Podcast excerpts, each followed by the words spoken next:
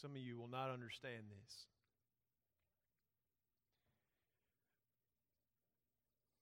But sometimes in life, when the glory of God gets a hold of you in a service, you want to shout and you want to cry all at the same time. And that is how I feel right now. I'm going to be honest, I really didn't want to stop singing. Brother Cecil, I don't think uh, could have done a better job than you guys did today. Just my heart, I just, I don't know how to explain it. I just feel um, to know you got a church family uh, that loves people, that loves hurting people.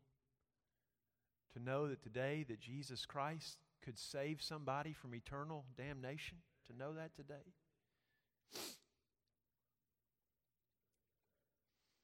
To know that both my boys have given their heart to Jesus.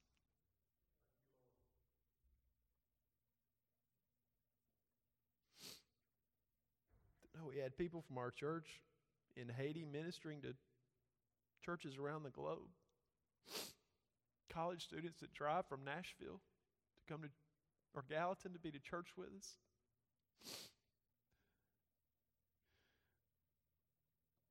The Emmel family that have a special needs child that they could easily say, I'm not going to church today, and yet they come. They sit and they listen. If God's good, say amen. God is good. He is so good. I just I just feel the Holy Spirit ministering to me today. I got a new word for you. It's, uh, I don't know exactly when it came into the English language, but uh, a few years ago, this new word popped up, and the word is glocal. G L O C A L. Glocal. It's a newer word, and glocal, G L O C A L, the word glocal refers to the interconnection between the local and the global. Global, just a combination of, of global and local. And if something is global or, uh, or local, uh, it's like this. Maybe you work at a factory and you work at it in Cookeville, or maybe you work from home on your computer and you have your work you do uh, in your city or in your home, and yet it's connected uh, to a business that exists all around the globe, not, not even just in the United States or uh, in the North American continent, but it's all around the globe. If you work for a company, company like that, that you have your job here, your factory is here, but it's a global company, you are involved uh, in a glo- local work. It's both global and local. Now, global is different than globalism. Globalism is a philosophy, basically. And a lot of times, the philosophy of, of globalism, which I do not agree with, uh, kind of says, well, it's, it's the big that matters, it's the global that matters, and let's forget about small communities and let's forget about what local people want, and uh, let's just focus on, on globalism. Uh, I'm not really in favor of that philosophy, if that's what you mean by that word, but global is a reality. And this morning, although it's a newer word, it describes something that Christians have known since the very beginning, since the church was birthed. It found out very quickly we have a global gospel because it's not just for us, it's for everybody all around the world. The good news of a Savior from sin is a global gospel. Just means that Jesus impacts everybody around the globe. And today, if you turn to Acts chapter 8, and we're going to start in verse 26, we're going to see another step in how the gospel goes from just Jerusalem to Judea to last week we saw Samaria, which are basically distant cousins to the Judeans, how it went to Samaria, and this week we're going to see how it begins to spread around the globe. How this happened, how our gospel went from just a, uh, just a sect within Judaism that embraced Jesus, how it went from that overnight to a hope for the entire world. So, Acts chapter 8, starting in verse 26. Now, remember, we've been reading about Philip, who was a deacon in the early church, and the early church began to be persecuted, especially by a guy named Paul. He's called Saul at the time. And Saul, the Bible says, wreaked havoc upon the church, and they began to scatter. And Philip was one of the leaders in the early church, a deacon in the early church, and he had to he had to leave and he goes to Samaria and he did an unbelievable ministry we saw last week in Samaria where lots and lots of people got saved and God did lots and lots of amazing things. But then something happens. Listen to verse 26 of chapter 8 in the book of Acts. It says that the angel of the Lord spoke unto Philip, said, Arise, go toward the south. So he's gone north to Samaria. Says, Go toward the south, the way that goes down from Jerusalem. So go back down through Jerusalem and go unto Gaza, which is the desert. Now I could just stop right there. Uh, if I'm Philip, that might cause me a little pause because I've just had to flee Jerusalem because of persecution. I've got to Samaria, and God's doing an unbelievable work, and people are accepting or believing. And now God tells me, I've got to go back through Jerusalem? I got to go back down that way to get to another place? God, why can't I stay on the mountaintop where I'm at? Well, God has a purpose and He has a plan, and the question is, Will Philip obey? Well, look what the Word of God says. Verse 27 He arose and went. And behold, a man of Ethiopia, a eunuch of great authority under Candace, queen of the Ethiopians, uh, the eunuch who had the charge of all her treasure, had come to Jerusalem to worship. So he goes back down, goes out into uh, Gaza, into the desert there, and in the desert place, he finds a man that is there. And we're going to read about him. And he's a eunuch He's one with authority uh, there uh, in Ethiopia, maybe a recent convert to Judaism. Now, we know the Jews had been scattered, the diaspora of the Jews that occurred in Old Testament times. And we know about Daniel and how Daniel and uh, his three companions, how they rose to positions of leadership uh, in the empire they were at. Well, we can imagine pretty easily that other Jews that had had to scatter to other places, uh, was this man uh, from a Jewish family? I don't think so because of some things that are going to happen in the text, but he very well could be a convert to Judaism who has come up for one of the festivals. Whatever the case may be, uh, he's connected in some way, but he's from Ethiopia. And so he'd gone, it tells us, look, verse 27, the end, he'd gone to Jerusalem to worship. And he was returning and sitting in his chariot, and he was reading Isaiah the prophet. Then the Spirit said unto Philip, Go near and join yourself to this chariot. He felt led of God, go to this chariot. And so Philip, look at his obedience. Philip ran thither to him. He ran to the man and heard him reading the prophet Isaiah, and he said, Understand? He says, You understand? Understandest thou? You understand what you're reading? And he said, How can I? Except some man should guide me. And he desired Philip that he would come up and sit with him. And the place of the scripture which he read was this He was led as a sheep to the slaughter, and like a lamb dumb before his shearer, so he opened not his mouth. So he says, I'm reading about one who was taken to be killed, but he did not raise any objection. He just willingly allowed this to happen to him. In his humiliation, verse 33 says, his judgment was taken away who shall declare his generation? For his life is taken from the earth.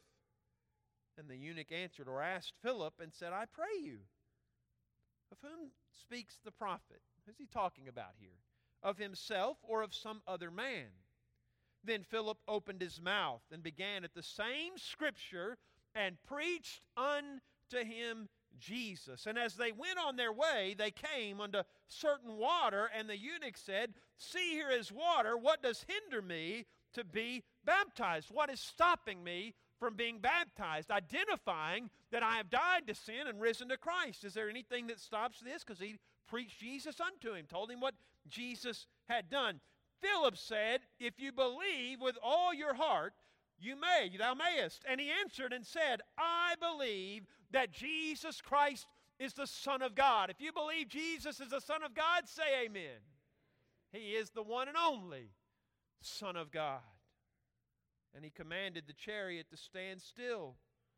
And they went down both into the water, both Philip and the eunuch, and he baptized him. And when they were come up out of the water, you catching this theme here? The Spirit of the Lord caught away Philip, and the eunuch saw him no more, and he went on his way rejoicing. But Philip was found at uh, Azotus, and passing through, he preached in all the cities till he came to Caesarea. Samaria, where Philip was last week as we're preaching through this book of Acts, we saw him in Samaria, an area that lies to the north of Jerusalem. But now he's told by the Spirit of God to head south. And we know what uh, we know what's down south, right? The Gaza Strip along the Mediterranean is there. And this was a trade route, a trade route between Egypt and Ethiopia. that This is going to connect to out of Israel. And he's going to get along with this. And so it's a trade route to go to Egypt and go to Ethiopia uh, out from uh, Jerusalem, from Judea. And so he, he travels apparently through Jerusalem, or at least close to it, to get there. Now, this just defies logic. Really does. Because logically, if the Lord God is doing a great work in Samaria, you don't just preach the Word of God there and have lots of people getting saved, and you're no longer under that persecution, or at least it doesn't say they're persecuted. And then later that'll come, but they're still excited about what they're being told, and people are excited about being saved. And logically, it doesn't make sense to go to Gaza because Gaza is literally a desert place. There is, relatively speaking, certainly compared to Samaria, there's nobody there. However, when Philip gets to where God wants him to be, he finds that there is one there that is waiting for him to witness to him, and it is one, although there's only one out there in the desert, he finds that this one has such authority that he will go and impact his nation for Christ. As ambassadors for Jesus, we have Again, to use that new word, we have a local message, a global purpose. We both have a local work to do, but it is connected to the global purposes of God. Yes, today I can tell you with full assurance that the Lord Jesus wants to save you, but I can say just as assuredly that He just doesn't want to save you, He wants to save people wherever they are all over this globe. All over. As ambassadors for Jesus, we have a work to do both here and in some way, somehow, to support the work God is doing across the world. Again, just to use this as an example, and there's nothing, uh, well, I mean, there is something special about Julia Lee, but I'm just, uh, she's not uh, any more special in God's eye than anybody else, but just to use her as an example. So she was in Haiti this past week. And so, what'd you get back? Tuesday? Tuesday. So uh, we had Bible study Wednesday night. And I, I kind of thought, I thought, well, I don't know if Julia will be here tonight. I mean, uh, you know, she just got back in. And, and sure enough, Wednesday night she was there. Why? Why be in Haiti all week? And then why be back at Bible study on Wednesday? Because it's, it's both local and global. She's got a ministry to do uh, with, those, with those people that she's friends with and she's in Bible study with and being there and asking questions and thinking together and studying God's Word together on Wednesday night. That's part of her gift to the group, you know, and a gift to one another to be there and be faithful. But she also has a heart for Haiti to go and to be a part of that. My friends, it's not one or the other. God's big enough to do both. How does this get accomplished?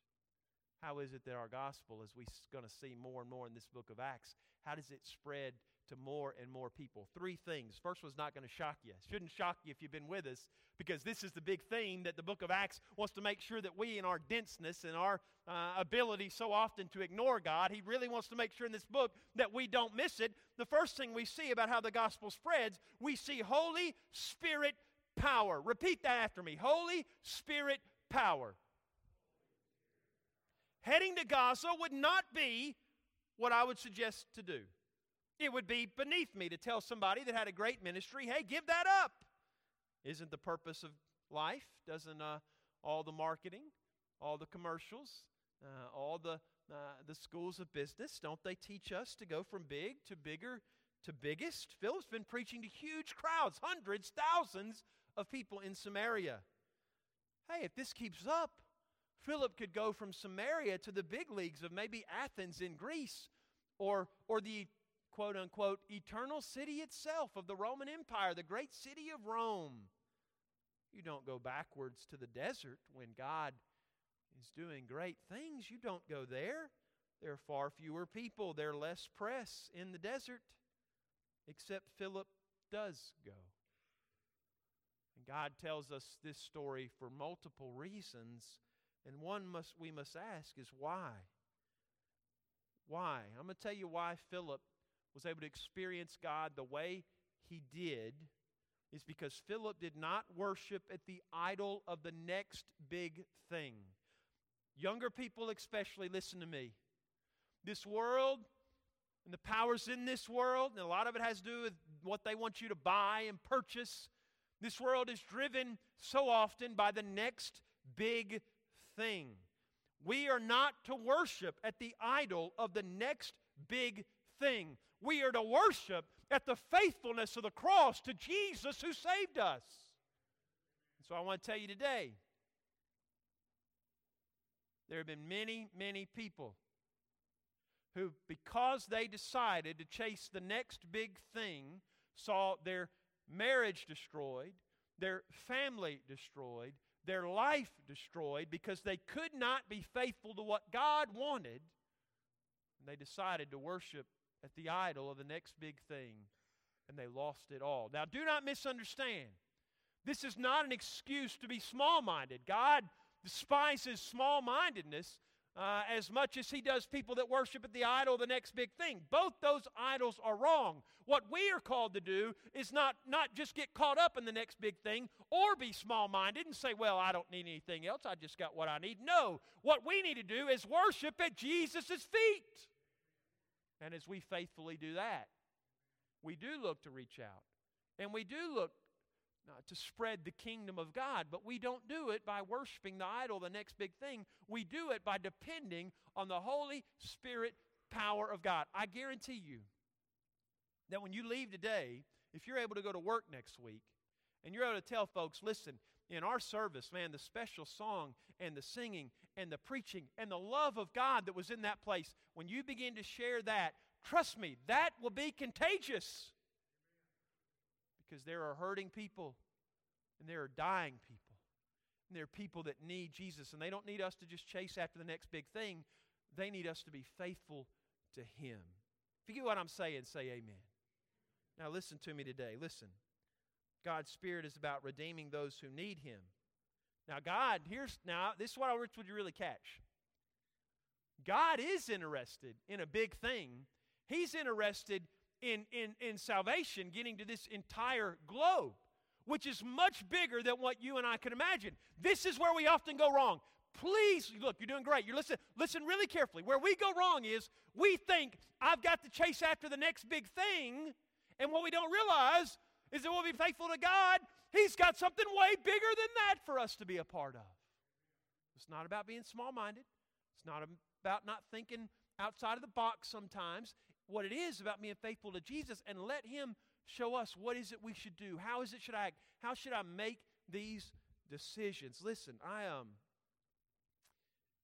you know, I I came at this this moment in my life about eight and a half years ago where I was there going to college and uh, master's degree there at Duke University and, and and the head of the PhD department in religious studies that was who I worked for and I had an opportunity to stay. And honestly, staying with him, there'd have been a lot of opportunities to, to teach at the college level. But, but God did two things. He did two things to confirm that that's not what I needed to do. And one of the things he did was uh, that two years that I was there, my son Ethan was born. And, and working for this guy and then trying to uh, you know make make straight A's and do the best I could because I'd been given this opportunity. I really didn't spend a lot of time with my family for the first year and a half of Ethan's life. I mean, I really didn't. I didn't have time because I had obligations and responsibilities. And one of the things God just just showed me like, okay, God, what am I supposed to do next? What should I do next? And God just, I mean, I mean, just very clearly, one thing you're not to do is you're not to ignore your family.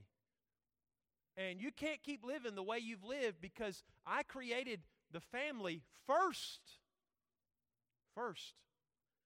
And you are the husband and you are the father. And I don't care what garbage they teach today. Men need to set an example.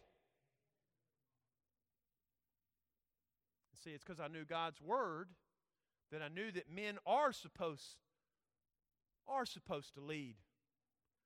They are supposed to heed. they are supposed to listen to God. It's because I knew that the decision was made for me. I already knew what I was supposed to do.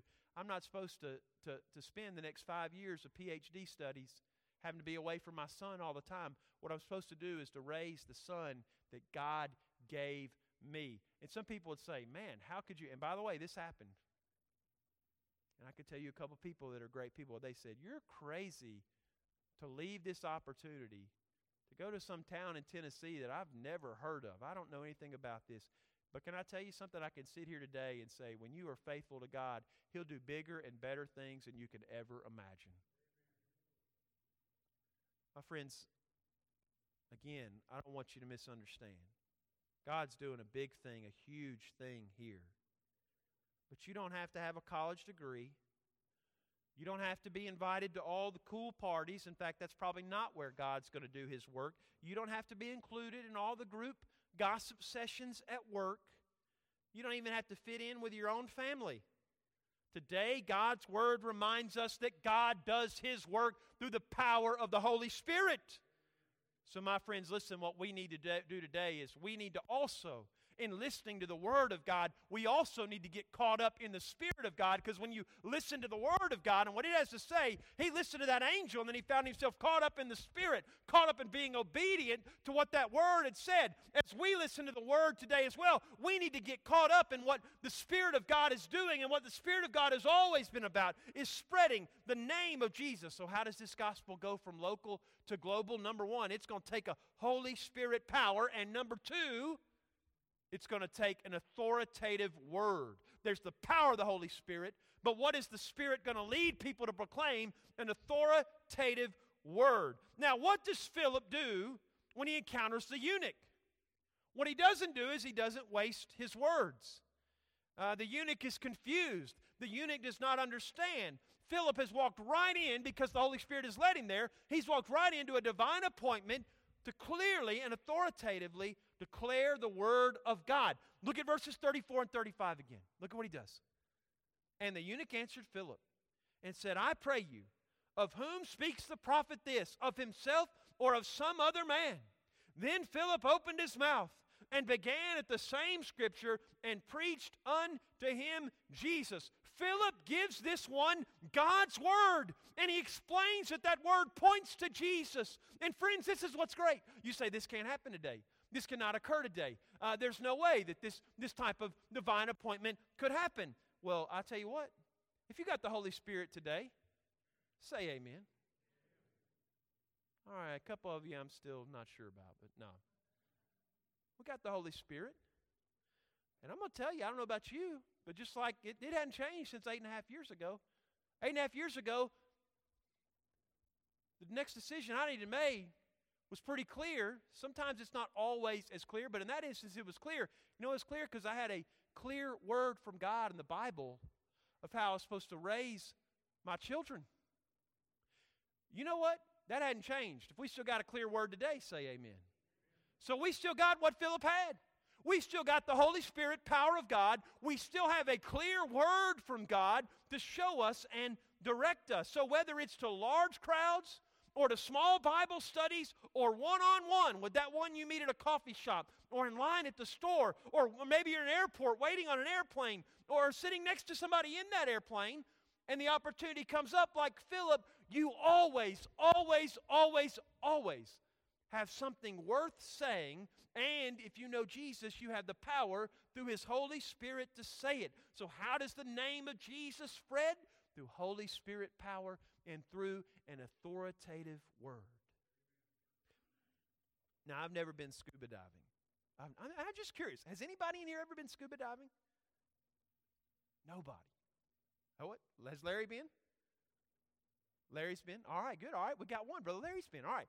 So uh, if uh, you tell Larry that if this if this is not exactly right, don't tell anybody. Okay. I, I read this week about scuba diving. Now, scuba diving, if you get the right equipment, you can go really, really deep into the ocean. In fact, some scuba divers, the equipment's so amazing, a lot of times they'll take them down in these, these little boats that can get underwater and go really, really down, and then they'll let them out. And the equipment can withstand the pressure. And sometimes there are scuba divers that get so deep in the ocean, it's pitch dark. It's pitch dark. They can't see anything. And they're just down there, like, Ooh, I, that like I've been in the I've been feeling the spirit all day. That just that the thought of being trapped like that just took a little of the spirit out of me. Like I would not like that. But they are so deep underwater, and they are down there. By the way, I know that probably wasn't theologically correct, but just give the pass, all right? They're so deep down there, and they are so far underwater and it is pitch black. And even the best scuba divers say that sometimes what happens when you, you they can't see their hands in front of their face if they turn their little lights off. They can't see anything. And i read this scuba diver said what happens when you're when you're that deep in the ocean is you begin to get confused and you begin to get disoriented. And even the best of them you begin to have the panic feeling come up within you. And so what i was what reading watching what they said what they do is when that occurs they always teach them with their little light to have their little light and to look up. And in that pitch darkness, they'll see one thing. And what they'll see is the little bubbles from the scuba diving thing going up towards the surface. And they say to do that, to watch the bubbles go up. And what that does is it calms them down it helps him get oriented again. It reminds him it's going to be okay. You can get back to the surface. You'll be all right because they see one thing they see the little bubbles that are going up. And that is exactly what they need in this moment. My friends, we need to start believing what God has said. He has given you a word for wherever you are today. You're disoriented, you're confused, you're unsure. What is it that I should do to be faithful to God, to be that father, to be that mother, to be that wife, to be that husband, to be that uh, uh, worker at church, to be that witness for Christ on the job. What is it should I should do? You know what reorients us when we're disoriented by the power of sin and the attacks in our life? It's the Word of God.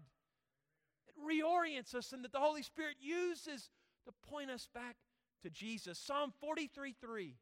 The psalmist wrote, Oh, send out thy light and thy truth. Let them lead me.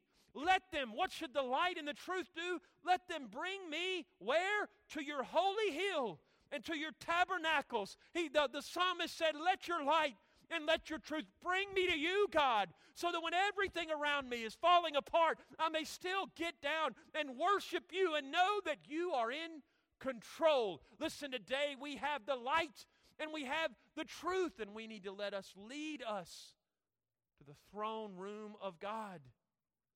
Billy Graham once said, The evangelistic harvest is always urgent. The destiny of men and women and nations is always in the course of being decided. Every generation, not just one, not just the older generation, not just the generation to come, not just this generation, every generation is strategic but I'm not responsible for the past generation. And there's only so much I can do for the next generation.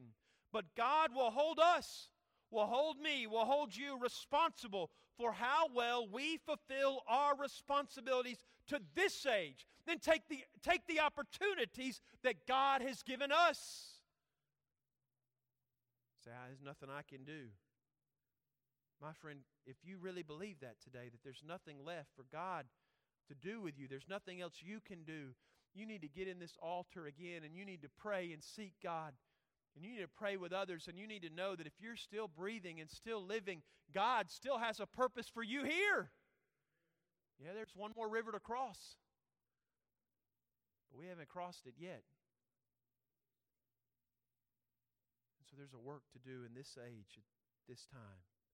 How does the name of Jesus go global? How does it spread both locally in Jerusalem and then spread outward? How does this happen? It happens with Holy Spirit power, it happens with an authoritative word. And thirdly, the gospel goes global with a willing servant, with God's willing servant. There is the Holy Spirit power. There is the authoritative word of God in this text today with Philip and the eunuch, but there's also Philip who is the willing servant of God. Philip was used by God because he was willing to follow the Holy Spirit's direction. He was willing to go back through Jerusalem, willing to go out into the desert because he was willing to trust God in these sermons and acts we've already seen, and we're going to see over and over again the power of God to transform people. We've already seen Already, just eight chapters in, preaching through this book, we have seen how the 12 disciples have gone from slow learners into willing sharers of the gospel. They've gone from disciples to apostles. We've seen already how the deacon Stephen has become the first Christian martyr. Now, today, uh, we're seeing again, as we did last week, how God is using Philip. Philip didn't originally sign up to go to Samaria. Don't ever forget that. When you start thinking that Philip is the most spiritual guy you know and you feel like I can't identify with him, Philip did not begin the journey signing up to go to Samaria or Gaza. How did Philip's story start? The part we're told about. It was simple, remember? There was a problem in the church. People couldn't get along. They said, pick out seven. They're full of the Spirit.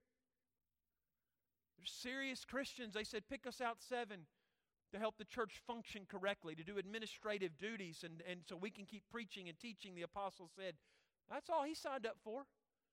All he signed up was for right there in, in Jerusalem to help help smooth over some problems in that church so the apostles could keep preaching and teaching and doing what they were called to do. That's all he signed up to do. Didn't I tell you that God's got bigger plans for you than you can ever imagine? Don't ever forget that about Philip. He, he's not Mr. Huge Guy. He, he's not Mr. Top of the class star. He's just a guy that, hey, he's not even one of the 12 apostles. He's just a guy. We got some problems we need some spiritual men to help us with. But next thing you knew, and by the way, how did he get to those big opportunities? He got to those big opportunities because the worst possible thing from our perspective happened. They start killing people and throwing them into jail and persecuting them, and he has to run for his life. And I know most of us how we think, and I know how I would think, Lord, why are you letting this happen? Lord, why am I having to run? Didn't Jesus come to save us and give us a new life and give us his love? And here I am, Lord, on the run. How in the world did this ever happen? But here's the thing even though he was on the run when he got to Samaria, he did what he had been called to do. He, he wasn't just a Christian in Jerusalem, he was a Christian when he got to Samaria, and he was faithful, and God did something big. And then God told him to take another step. The first time persecution caused him to flee, he stayed faithful. This time it's not, some of you, you'll be faithful in persecution. Some of you, it will be the good times that'll get you. It'll be when everything's going all right. Because the persecution, you something about you will click in and you'll hunker down and, and you'll obey. And listen, some of you, it's going to be in the good times when things are going good. You're going to stop listening to the word of the Lord, and you're going to say, I'm just going to stay right here where it's really, really good. My friends, good times or bad times, the safest place to be is always right where God wants you to be. He didn't start out some huge, great guy. He started out just helping in his local church. Once he proved he was faithful in his local church, then boom, he's in Samaria. Then boom, he's down in the desert. And then, and then it's going to be interesting. He'll come back up again. And it's interesting what happens next in Philip's story. And that's going to be later. You're going to get to learn about this. But you say, I can't do this. My friends, you've got Holy Spirit today. And we've got an authoritative word. So the question is are you God's willing servant? Are you willing to listen and obey God? Now, there are a lot of Christians in this room today and a lot of Christians that have not been depending upon the Word of God and that have not been uh, sensitive to the Holy Spirit power of God. And maybe you've been a servant, but you've not really been the willing kind. so today we get a text like this that reminds us that while your salvation is personal, Listen, your salvation is personal. It better be personal or you're not really saved. All right? Somebody else can't get you saved. It's got to be personal. It may be personal, but this text reminds us your salvation is personal, but it is never private. Ever. Because when you sign up to follow Jesus, it's a personal thing, but it's not private anymore. You're part of a new kingdom and a new work, and God is looking for willing servants to obey and be obedient. So that may mean that you are a senior who writes a card this week and you give it to somebody else, say, I can't get out and do much more. You can write a card and you can send it And you can and you can pray and say, I have prayed for you this week. And I'm praying in Jesus' name that He minister you. You might be able to bake a cake this week and just tell them, man, God's, and when you give that cake or give that whatever it is you've made, say, man, God has been so good to me, and I just want to bless you the way that He has blessed me. Students, you at school this week, I guarantee if you're in school, public or private, if you go to school, doesn't matter if it's college or, or, or elementary, or well, I know they're not in here, but if it's high school, junior high, there's going to be some kids that are hurting. And you can make that decision to be obedient to God's word that you're not going to be one of them that picks on them. You're not going to be one of them that makes fun of them. You are not going to do that. You're going to look the opportunity to show the love of God. You can be this one this week when the gossip session is going on at work and you think, man, sometimes it'd be nice to be accepted by the group at work. But you can trust God's word instead. It says, hey, don't be a part of that gossip. Don't be a part of that work junk. You can be at work this week, husband, and that flirtation can be going on, and, and, there can be the girl in the office doing the flirting, and you can make the decision, I'm not going to be a part of that because God's given me a wife. Wife, you can be the lady at work this week when that's going on that, hey, I'm not going to do that because God has given me a husband. You can be the single person. Say, oh, no, preacher, now this is way too old fashioned. It's not old fashioned, it's what God's word says. You can be the single person this week. In a world that is just interested in fulfilling the flesh, you can be the one that says, I'm going to be fulfilled to the Spirit, not of the flesh this week. Is it going to be easy? No, it's not. But can God do the impossible? Yes, He can. Listen, I'm a human being just like you. There were a couple times this week, not because of church stuff, by the way.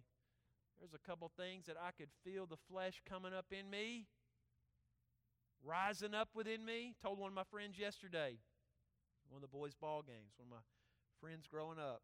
And I told him, I said, man, earlier today I felt the flesh coming up, and I just said, don't do it. But you know what I know as a Christian? Because I know me. It wasn't really me saying don't do it, it was the Spirit of God telling me don't do it.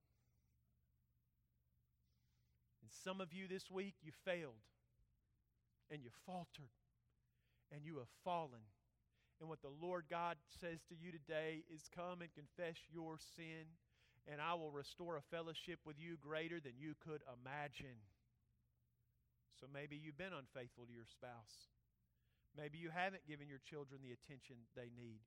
Maybe you looked at the pornography this week. Maybe you let your mouth get a hold of you and you said things that you regret. Maybe you didn't say it, but Jesus says you thought it. And before God, you're guilty. And maybe in your mind, boy, that flesh was rising up and you didn't fight, you didn't, you didn't, you didn't claim that word and fight it off. You let it dwell for a little while and stew for a little while. Can I tell you something today? You don't have to leave this place with any of that junk. You can lay it down right now and you can let it go. And you can trust that God's word is right, that Jesus has saved you, he will hold you in the palm of his hand. Please, my friends, don't waste the next few minutes. Follow wherever the Holy Spirit leads. You need to come and get saved today. Come and give your heart to Jesus. There's a specific sin you need to repent of. Forget everybody else in this room because every one of them's got something they need to repent of. You come and repent of your sin. There's a brother or sister in this room that you feel like I need to pray with them today.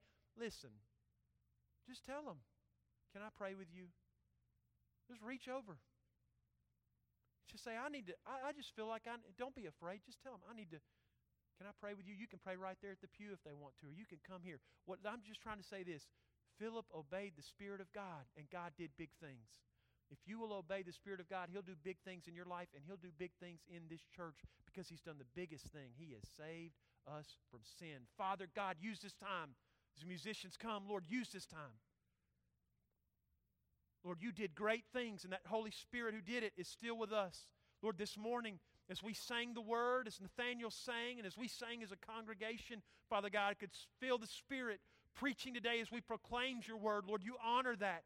And your Spirit has been with us. And now I believe that there's some husband, some father, some wife, some student, some single person, some elderly person. Lord, there's a burden that they're carrying that I really believe they need today. Lay it down.